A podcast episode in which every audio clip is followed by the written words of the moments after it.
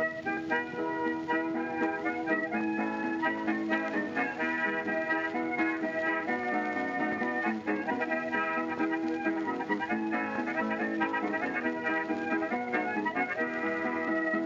everyone, and welcome to Shot Reverse Shot, a film and television podcast in which we talk about a theme which changes from episode to episode. My name's Edwin Davis, and joining me this week through the miracle of satellite technology, it's Emily Benita. Hi, Emily, how's it going? It's going well, thanks, Ed. Um, considering we are recording a few days out from the casual midweek coup d'état that happened in in your data, fifty of them or so.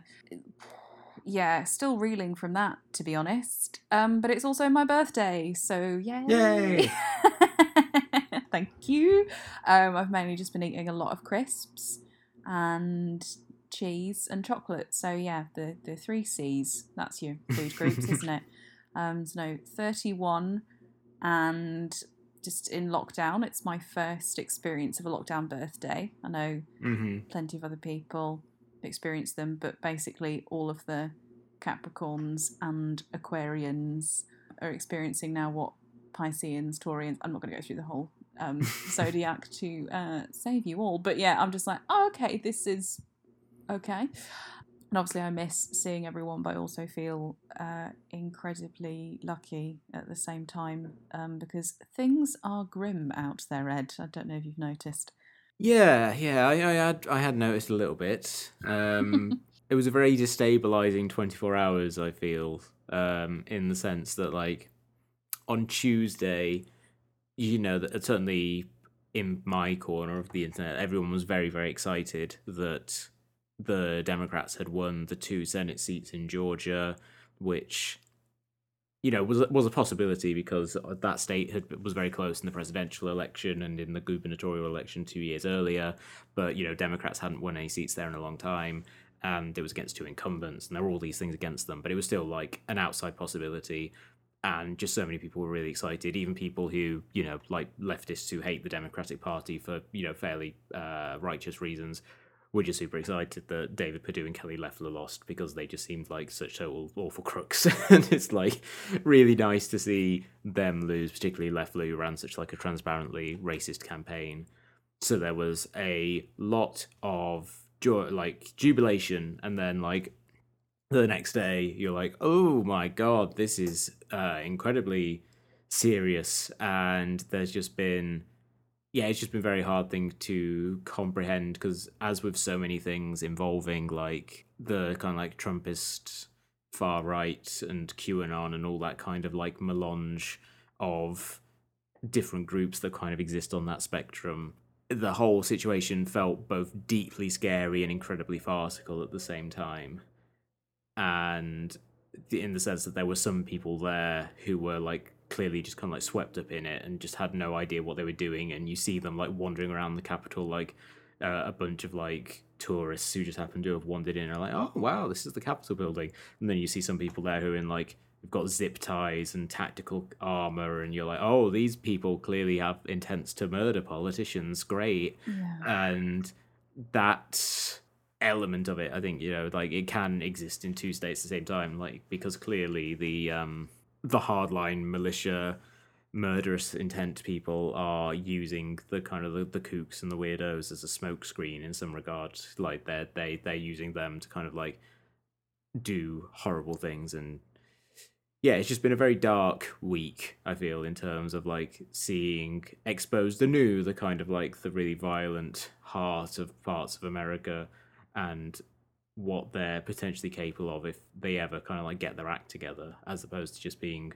a poorly orchestrated mass being kind of like half-heartedly directed by a former reality TV star. Yeah. But on the plus side, it was very funny when Trump got banned from Twitter.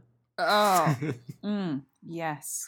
uh, and seeing him hop around from different accounts and those accounts getting banned as well. It's just uh, that that was uh, a nicely uh, cathartic thing, and seeing you know all the various like QAnon influencers getting banned, and you know, like this thing that definitely is you know locking the the locking the barn door after the horse has left, raised a family, and died of old age is like you know it's a small measure, but at the very least you can say okay they they they maybe will be able to stem some of the radicalization radicalization going forward. But yeah, it feels like uh, a lot of damage has already been done by uh, social media companies, and you, I, I really hope that the incoming Congress use their power to uh, investigate some of those companies and maybe curb their influence and power because they've got too much of it. It's very bad. I'm not, uh, I can't say much more than, you know, analysis beyond screaming. So much screaming.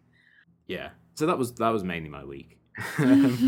It start by I did start the week like intending to catch up on 2020 movies, um, and I did watch a few of them. But then, like the back half of the week, I was just kind of like, well, I don't really feel like I can concentrate on anything right now. Um, I'm just too anxious about things. But I did really enjoy watching uh, She Dies Tomorrow, the Amy Seimetz movie Mm. starring uh, Kate Lyn Sheil about a woman who come becomes convinced that she's going to die the next day, and then everyone she tells that she's going to die, they then become convinced that they're going to die, and it kind of like spreads out, and it's I think a really great way of capturing the general air of all of our various existential like anxieties right now like Mm. how like any given moment you can see something on twitter and it will just kind of like completely ruin your day and you'll be kind of like reminded of some of the like awful awful things that are going on in the world.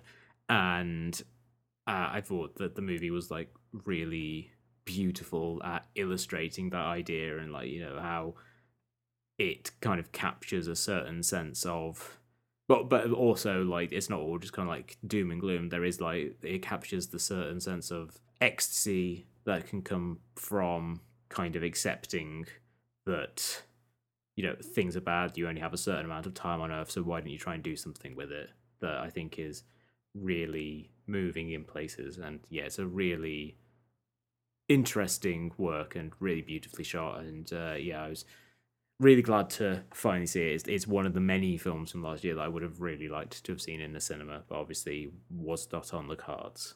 Sounds like the perfect existential birthday watch. Might have to give that a give that a go. So we'll go on to the news for this week, and the only kind of like big piece of entertainment news that happened in the last few days, I think, other than Trump being banned off Twitter, uh, which was just entertaining news, um, was the death of Michael Apted, the director of, amongst other things, the Up series of movies, the series of documentaries about uh, children in Britain, starting with them when they were seven years old, which he works on as a uh, producer, and then every seven years subsequently, he would interview interview those same children, at least the ones that wanted to continue with the project. And every seven years, he would catch up with them, talk to them about their lives, and you know see where they were going, you know how they felt that their lives had turned out. Particularly once you get to them in their older age, when you look at them in like fifty six up and sixty three up, the last installment that he uh, directed, which came out last year. And what's really quite nice about Michael Apted, uh, the, the the appreciation of Michael Apted's career was that there was this interesting thing where obviously he had this one career defining work, which I think you know ensures his place in the annals of film history, which is the Up series. You know, this thing that was really a beautiful uh, use of the medium to kind of say something quite profound about the human condition and particularly about Britain in the latter half of the 20th century. But he was also like a working director who just made a bunch of stuff of varying qualities. And like so many people were talking about liking, you know, the Bond film he directed or The Coal Miner's Daughter or like just like highlighting the various kind of things that he made over a long and varied career. And there was this really interesting thing where, on the one hand, he was just like a total consummate journeyman who like went out there and did the work, and on the other hand, he's like, oh yeah, he also made this like uh, medium defining work, and something quite nice about that that he could be celebrated by a lot of people for a bunch of different reasons. Mm, yeah. So we'll go on to the main topic for this week. And as you said, Emily, it's your birthday, as is the rule on this podcast. That means you get to determine the uh, subject. So, what are we going to be talking about this week? I think you'll find it's the law, Ed. Tis, tis the law of this land. Well, we are going to be talking about a couple of things, but mainly as we're in the mood for celebrating uh, things getting older, or at least I am. Brokeback Mountain turned Mm. 15 last year, and I wanted to commemorate it. And then we couldn't quite find space because other stuff sort of kept kind of coming to the fore. But Annie Proulx, Prue? we go with Prue, Prue, Mhm. and the the author of the short story Brokeback Mountain. Um, her work also uh, the shipping news was uh, adapted as well. Like she's you know as as a writer um, not unfamiliar with adaptation, but she very recently said when being interviewed about Brokeback Mountain, she was really quite angry about what was essentially fan fiction that's been circling Mm. around Brokeback Mountain, and really only because of the film, but in particular, people sort of giving the two protagonists, Ennis Del Mar and Jack Twist, a happy ending. Because spoiler for a short story that was published in 1997 and a film that, as we have said, is 15 years old, it doesn't end happily.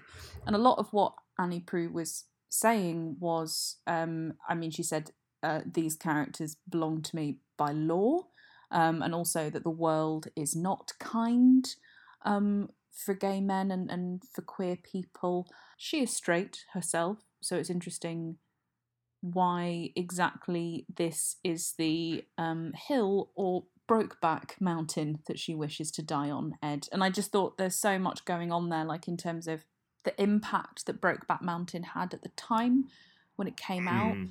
the its kind of ongoing legacy that I think is very hard not to sort of and and for good reason to intertwine with Heath Ledger's legacy, but also just the notion of kind of fanfic and not so much death of the author, but what's the kind of remit? Because to me, I don't know about you, but reading her comment, I just thought, God, that's so unfair, and also like kind of let it go, like fair use and things like that. Lindsay Ellis did a really incredible sort of, I think it was like a few a few parter in terms of a tussle that she got into with a writer of correct me if I'm wrong here werewolf erotic fiction. Um, Oh, that's correct. Yep, cool. Okay, great. Yep, everything is remains terrible.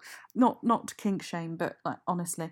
Anyway, so it's just this big swirling interest. So essentially, there's there's just so much going on there, Ed. So why don't we dive right into it? How did you feel when I sent you kind of Proulx's comments? What was your sort of initial take on it? I was initially. I mean, I I I can kind of see her point in the sense of like she wrote that book or that short story with a very clear intention. She intended it to be a tragic love story. She intended it to be about like she says like how it can be quite cruel for gay men and particularly like the, the period that the story covers. You know it starts in the 60s i think and goes through to the 80s and you know uh, not to say that america is a land of like total sunshine for gay people now but you know it was particularly bad during those years and there's lots of uh, struggle and pain and death associated with those years and i can understand you know her being irate that people would change would want to kind of like take the story that she wrote with that very clear intention and that clear point that she was trying to make about homophobia and you know kind of undo it by being like oh and by the way they got together and it was fine. Like oh no jack didn't die. He was he was all right in the end. Ah, and i can i can i can sympathize with that I or but I, and I also can sympathize with it mainly because the way she frames it is she talks about people sending her like that, which I feel like it goes a little beyond just like someone writes fanfic and puts it out into the world. I feel like there's something really weird about writing fanfic and changing it and being sending it to the author expecting Yeah. validation. Yeah. That that element of it is like what kind of makes me think just don't do that. You're not going to convince Annie Proof that you've improved her work, or that she, or, or like she maybe thinks that they are writing it thinking that she got it wrong. So like I can totally uh, appreciate that, but at the same time, like I am very supportive in general of fanfic. I think it's a very good, healthy thing. It's often a, a, a great place for writers to kind of like hone their skills by working with other characters and things like that. And I could understand people who uh, people who you know watch Brokeback Mountain the movie or read the short story coming away and being like so sad about the ending because it's a very sad, very tragic ending, and deciding that they want to that they would rather have seen a happier story. And and, and Annie Proulx's um, argument kind of boils down to like, why don't you and write it with the characters that aren't the ones I created? Mm. Uh, which I think is is is a fair is a fair point on on her part. But like, yeah, I, I can definitely see both sides of it. Like, I feel like her response is maybe a little out of proportion, but at the same time, you know, like it's probably the first uh, one of the only experiences she has with it all because like I doubt anyone's really sending her like fan fiction of the shipping news, for example. She clearly just hasn't got my post yet. There's been delays. It's been wild, Ed. I completely get what you're saying. I think anyone who thinks that sending an author something like that and expecting any response at all, particularly a positive one, is bizarre.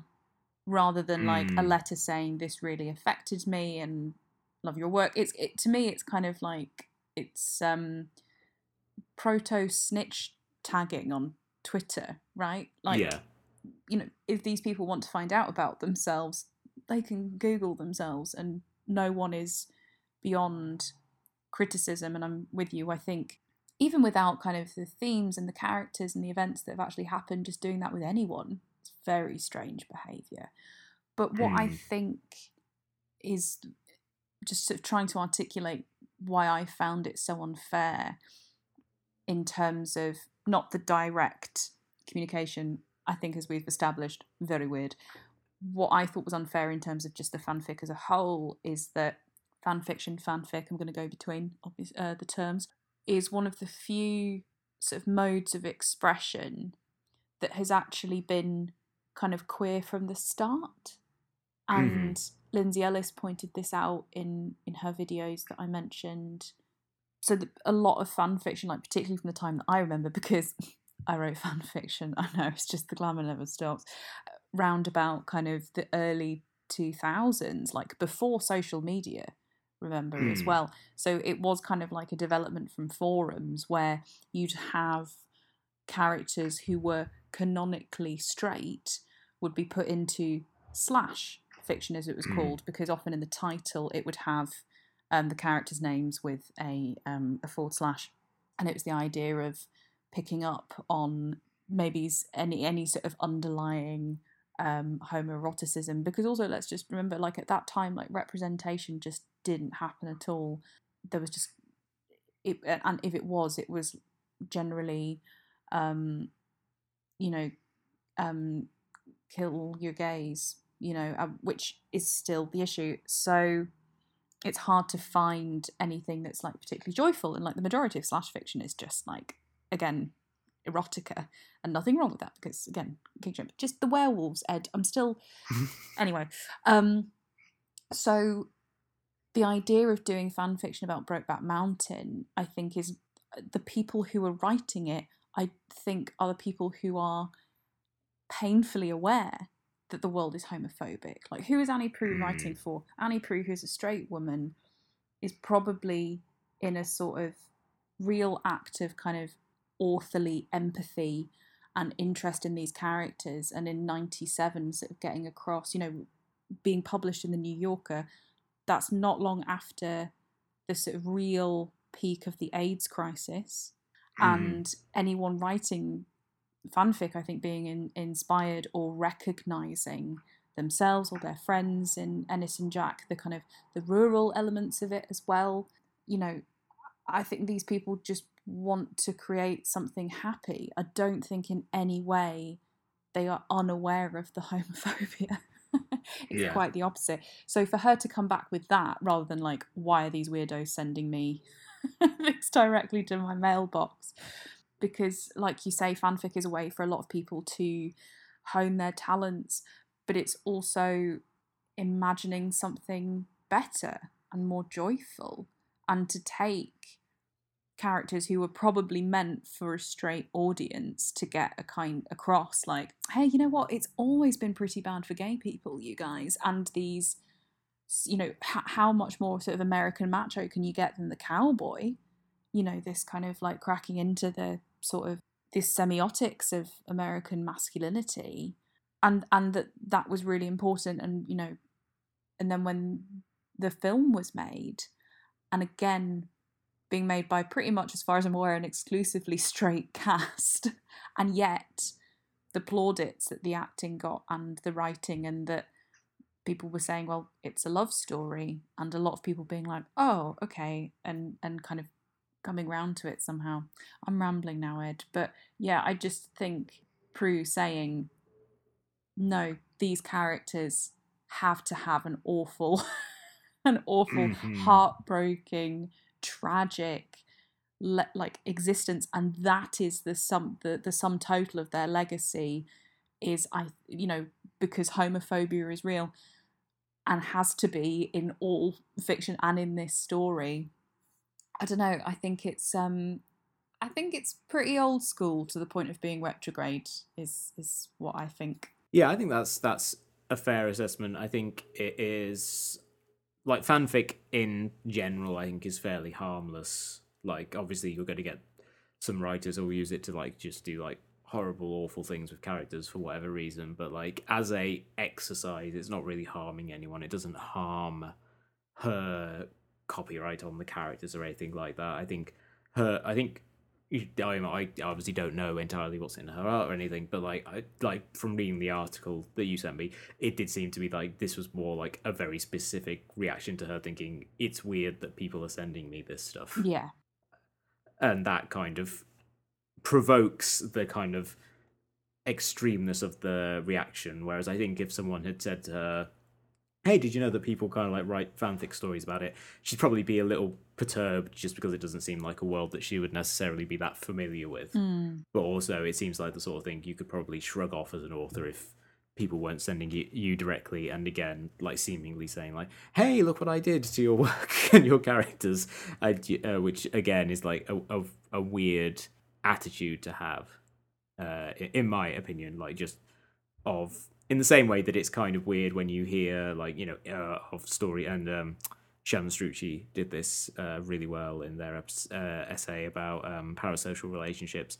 like about people writing slash fic about like YouTube personalities and then like sending it to them, and then like there's just something a bit strange about like going from hey i wrote this thing about you know people or art that really affects me and then i sent it to the person who created it. Like that seems like a a thing that would be uh, destabilizing or upsetting to the person who receives it even if it was sent totally with like the best intentions in the world because it's a it's just it's a it's a weird outgrowth of our kind of like connected way of living i think Absolutely. And I think the general sense of entitlement is something that's quite scary or can Mm. or can really turn and you know you can see this in various other kind of fandoms that are toxic and that you and I have um, discussed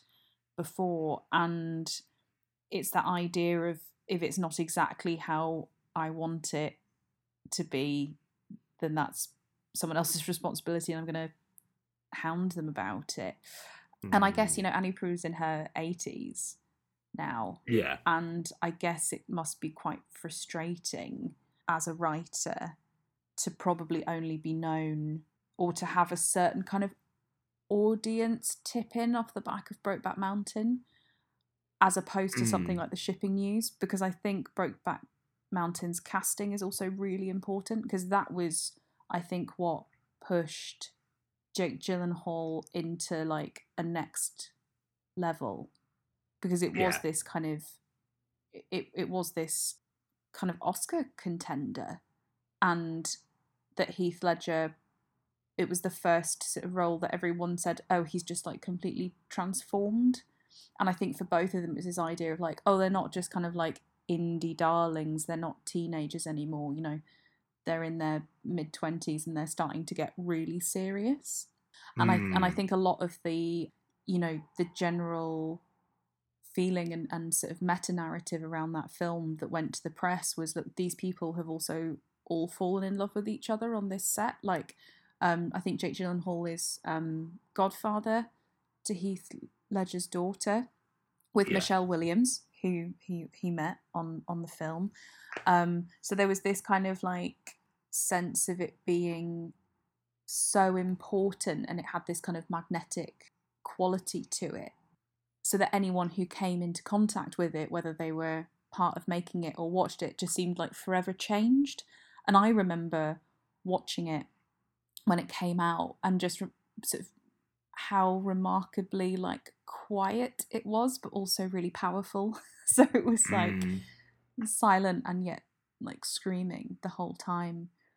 And it didn't feel overtly hollywoody to me. And i think that final scene is just so incredibly touching and manages to kind of and the way that it showed the sort of the, the tragedy as well was really restrained i think. But then i think a, a lot of that has to do with ang lee um, and his style oh i remember when ang lee made those kind of films Yeah, he was such a uh, such a delicate filmmaker in in his way when he was doing his kind of like character focused dramas. Like obviously, uh, there's that. There's the Ice Storm. There's uh, his version of Sense and Sensibility, the Wedding Banquet. Obviously, like he was such a good capturer of like details in performances and things like that. Like he was so good at uh, at subtlety that feels very impactful. And it's interesting you mentioning the quietness of the movie because like that's one of the things I find really interesting thinking about Brokeback Mountain as a cultural artifact and you know as what it represented at the time.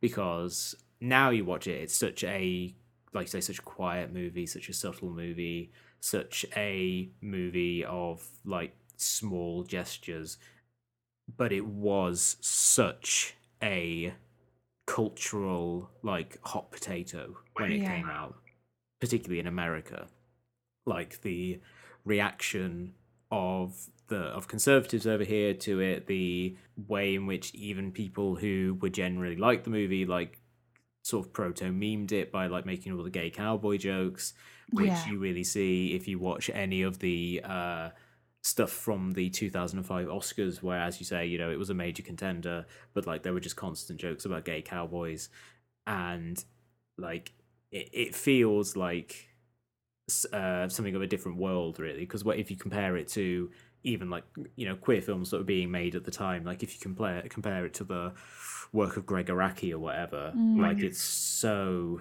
respectable uh, in a way that you know is is why it kind of like really connected with mainstream audiences. So it's but it's it's weird to think that it was seen as this thing that like everyone had to have like a take on, and that it was this like such this lightning rod for controversy as far as conservatives were concerned. When now you look at it and think. Yeah, it's a nice, it's a nice, sad story about a, a, a relationship between two men. Absolutely. And thinking about Moonlight now, and Mm. you know, that's one of the few lauded and widespread films I can think of that actually shows a sort of, you know, course of true love never ran smooth, but still essentially a positive and happy ending to a, Yeah. a, a romance between two men, a, a love story between gay men. And I think I remember at the time, like a lot of people were saying, like, "Oh, but it's just a love story," almost like trying to strip the gay element out of it, like being like, you know, Mhm. you can do that. Why? oh yeah, of course, because. And I think it's like I haven't watched it for a really long time, but I remember watching it, and I think there's something about it being a period film and very much kind of pushed forward as like we're going to be able to tell these stories of these people now. But part of me feels like there's this kind of lag where I can't help but think of um, Connor for real and uh, his, you know, the, R- Ringo Starr saying like it's it's legal, like they Yeah. can they can get married. But then I guess it wasn't really run as like a crusading campaign film. It it was Mhm. it wasn't a social issue film as far as I can remember. You know, if it ruffled people's feathers, that was on them. It was very much more about look how incredible these performances are, and not from Yeah. a oh, and they're not even gay. And I think it's one of the few films where I'm like, okay, they still did very well. I don't know who, you know, because it's still very difficult to be openly out in um in Hollywood. I think for fear of typecasting, I think it's still taking a really long time for people to be able to have that range and be themselves. Um, and even even worse for the trans community. Um, but I think it was definitely and, I, and I'm sorry I keep coming back to this casting because I think there's something about putting these teen heartthrobs and these pin-ups in it that that kind of added to that like you know it wasn't like two sort of already established solely dramatic heavy hitting actors were cast. Hmm there was this kind of like and i don't know whether that was you know a slight kind of security policy you know some insurance to be like oh it's all about you know the transformation but i think it's still a film that you know i'd be really interested to see what like younger people who watch it think of it now Mm. because there is so much like and it's remarkable actually thinking just in the past 15 years since it's been released you know again representation is far from perfect but at least there is more Yeah, and also just like in broader terms of society in in the US, like gay people are allowed to serve openly in the military now. Mm. Like gay marriage is the law of the land. There are you you know considering how like gay marriage in 2004 in the presidential election that was like one of the wedge issues that George W Bush's campaign used in order to um, win re-election was to essentially campaign about passing a constitutional uh, amendment to ban gay marriage. You know, make it the law land that gay people wouldn't be able to get married, and to think how like that now is so obviously considered to be such a retrograde opinion by the majority of the country, and like even though things are, you know, still not great for gay people in in America, it is you know considerably better now than it was like in the mid 2000s and so yeah so like it, i do think it's very interesting to think of it being as a movie in those terms like when you consider the cultural context within which it came out. And then you're right you know the problem wasn't with the movie like the movie wasn't making this kind of like big broad point about gay people in general or like even like politically advocating for anything. Mm. It was that the mere fact that a movie existed and was like a fairly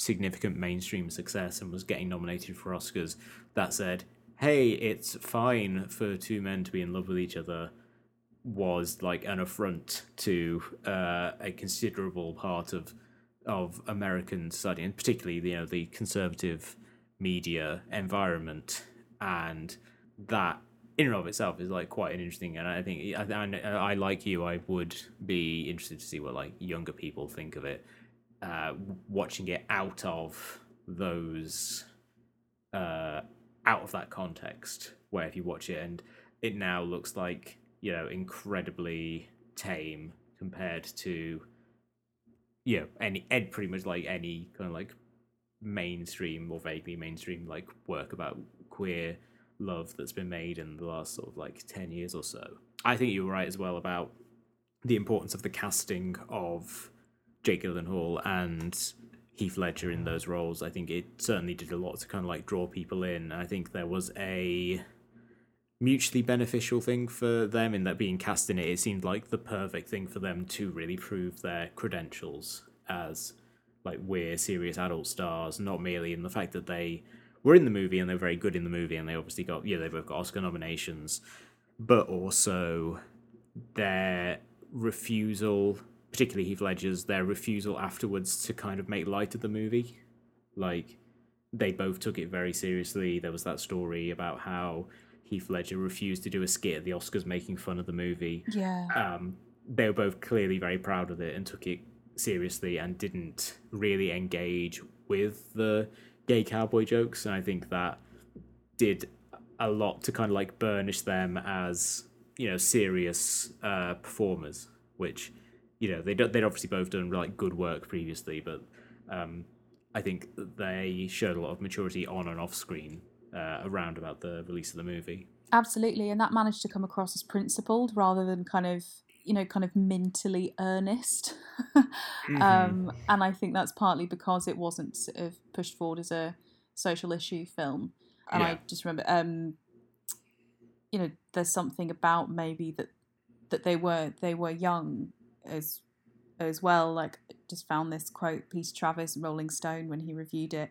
Though the characters must age 20 years, Lee has cast the film young, a risk that pays major dividends, which almost reminds me of Synecdoche, New York, with um, Mhm. Death of a Salesman and all the young people. Um, sort of, but again, uh, the aging's done really well and um, authentically, and that Heath Ledger is essentially playing sort of twice his age at the end. it's actually plausible. I just finished, Yeah. yeah. I just finished watching The Righteous Gemstones and the kind of younging of John Goodman, which you know, again, The Irishman, also eerie. And I wonder, in terms of like, you know, who's coming to the film now and how they're finding it. I don't think it's going to be through fan fiction anymore. Like, I Mhm. keep coming back to the fact that, like, oh yeah, this film was released in 2005, just before Web 2.0, and before that kind of, before that real kind of digital rush. And I wonder how it would be now and whether it would feel as kind of, if it, if it were made now, whether it would be a Moonlight or whether it would be a Green Book, you know? Mm.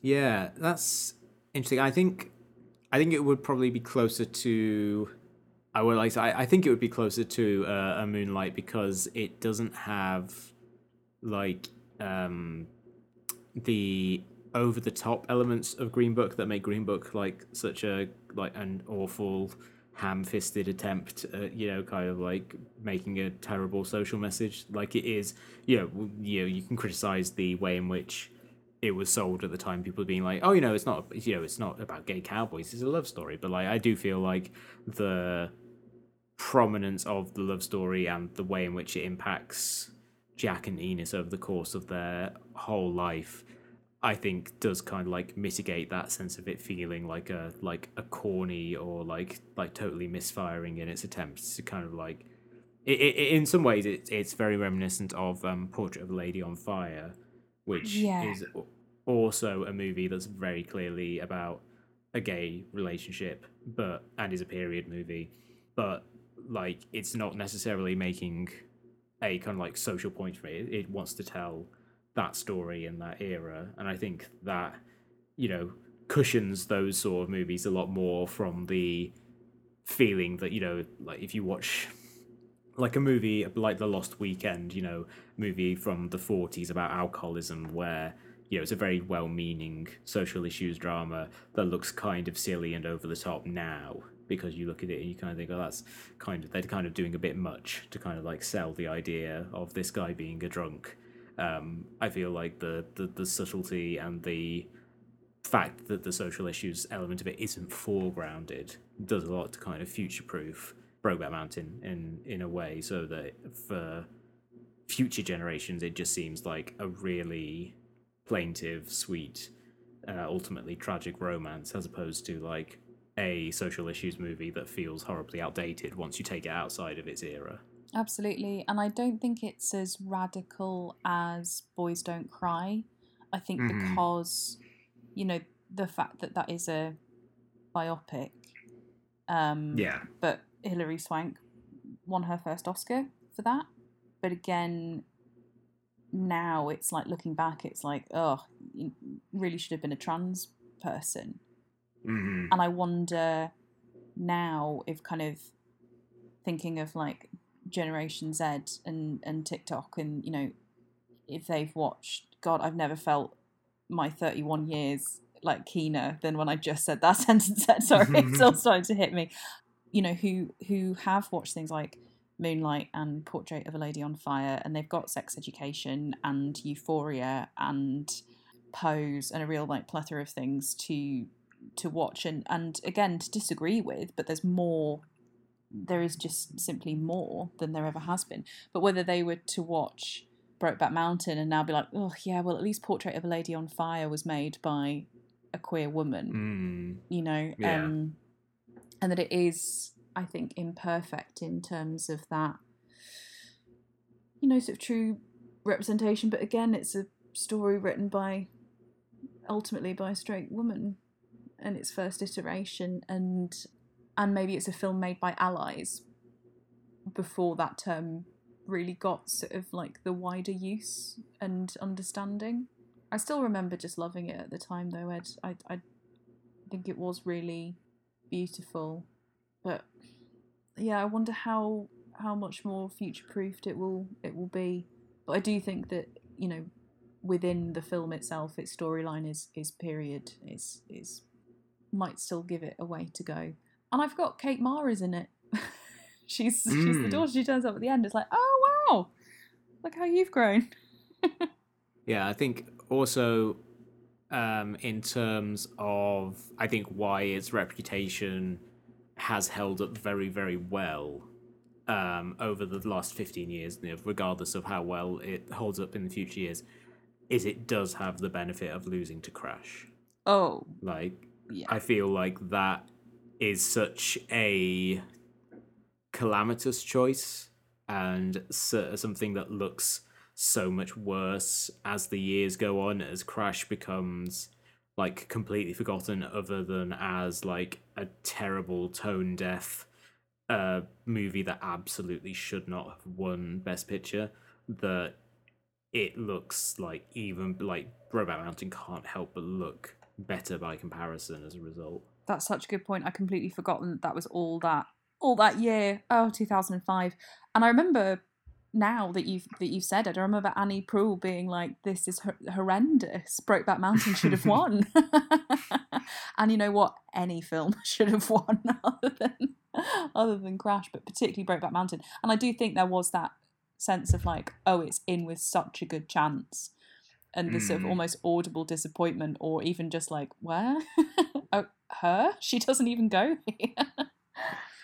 uh, before we go on to the uh, final segment uh, i just have to ask what was some of the stuff that you wrote fanfic about? Oh, okay. No absolutely fair. Um, i was mainly um, active on uh, fanfic.net uh, between the years of 2001 2004 Mm-hmm. And um, I, I pretty, I wrote pretty much exclusively on uh, Vampire Princess Miyu and Final Fantasy X. You're welcome. Did you get very good at writing in the terrible laughter for Final Fantasy? yeah, that's um, that's how I laugh every day now. it's good for me. I was, uh, yeah, the, uh, but no, but no, I didn't really get many flames. Please don't, please don't flame. Ooh, ooh face. Um, but yeah, what a. oh god, and I'm 31 and I'm just gonna get older. Oh fuck. so we'll end this episode as we end all our episodes with shot versus shot recommends, which we talk about a piece of culture that we've enjoyed and we think you, the listeners, will enjoy as well. Emily, what have you got to recommend for the listeners this week? I would like to recommend Tom Little um, of German J.R. Hartley fame. Tom is on Twitter at this is Tom Little, and he's an absolute joy. I feel like if um, our listeners aren't already following him, they're going to have an absolute whale of a time. A lot of what he does is dubbing old, uh, mainly sort of UK adverts, um, sort of through the 80s and 90s. Um, including the Yellow Pages, J.R. Hartley, which is dubbed in quite an aggressive German. um, Hast du fliegen Fischen? anyway, yeah, I'm not gonna I'm not gonna maul it. Sorry, Tom. But um, he sprang to mind because he did the most um, excellent tweet uh, yesterday in response to Trump being banned and uh, his his supporters, his fascist minions, saying that that was um, Orwellian. And uh, Tom uh, found this George Orwell quote saying, "If the president gets a permanent Twitter ban, then watch out, because you in 1984 town, baby." so, yeah, um, I cannot recommend Tom Little enough. At this is Tom Little. He's a joy. cool. I am going to recommend a movie that I watched this week. As I said, I've been trying to catch up on 2020 movies, and I finally watched uh, Possessor, the second film, I believe, second from Brandon Cronenberg, the uh, son of David, and uh, I couldn't help but watch it. Particularly, uh, yeah, from very early on, there's a scene of someone being brutally stabbed to death, where the, there's lingering shots on the knife entering the body, where I was just kind of imagining David Cronenberg watching it and going, "Ah, that's my boy." um, it's a, it's very much in keeping um, with the the Cronenberg family brand of filmmaking. You know, it's very uh, clinical, horrifying sci-fi. Uh, Andrea Riseborough stars as a woman who works for this shadowy organization that takes possession of people in order to use them to carry out assassinations. The story is for the most part about her inhabiting the body of Christopher Abbott as he is uh, trying to infiltrate and get close to Sean Bean, playing a CEO of a company who's been targeted for assassination. Uh, in um, a development that I found very reminiscent of Hitman 2, where Sean Bean uh, is a target in one of the missions, but there is that same kind of sense of um, you know, watching someone play a video game where you know you inhabit someone's body in order to carry, make them do things, and you know, there's a lot in the movie that's about uh, disassociation and depersonalization, and about how much you can remove yourself from a situation in order to carry out terrible things. So I think there's a lot the movie's kind of like dealing with in terms of just modern society and how much we are able to remove ourselves from the terrible things that we are able to do. I think particularly if you're you're looking at like drone warfare and things like that. Like I'm not saying that the whole thing is like just this like big um metaphor for drone warfare or whatever but like watching it that was that those were the sort of things that were being like churned up it's got a lot on its mind in a really fascinating way and it's also really brutal um, there's only a handful of like violent scenes in the movie, but oh my gosh, when they happen, they're a lot. Um, and uh, it's a really just really really great. I went in like, hoping to like it because uh, a lot of people whose opinions I respected really liked it, and I found it to be a really really compelling and a you know a hopeful sign for for Cronenberg's career. I think his first film was a movie called Antiviral, which came out about seven years ago and was very um, kind of was kind of very middling and, and and didn't feel like it was firing on all cylinders. But this feels like a real step up for him. So uh, I'm really hopeful to see what he does next and what his no doubt um, even more fucked up offspring will do when they eventually go into the family business. If you've enjoyed this episode of the podcast, then please subscribe to us on iTunes, Stitcher, Player FM, Spotify, all the usual places. Rate us, review us, and recommend us to your friends. It's the best way to help us grow our audience. You can also find us on Facebook and Twitter, where we are at SRS underscore podcast. We'll be back next time with something entirely different. But until then, it's goodbye from me. And it's goodbye from me.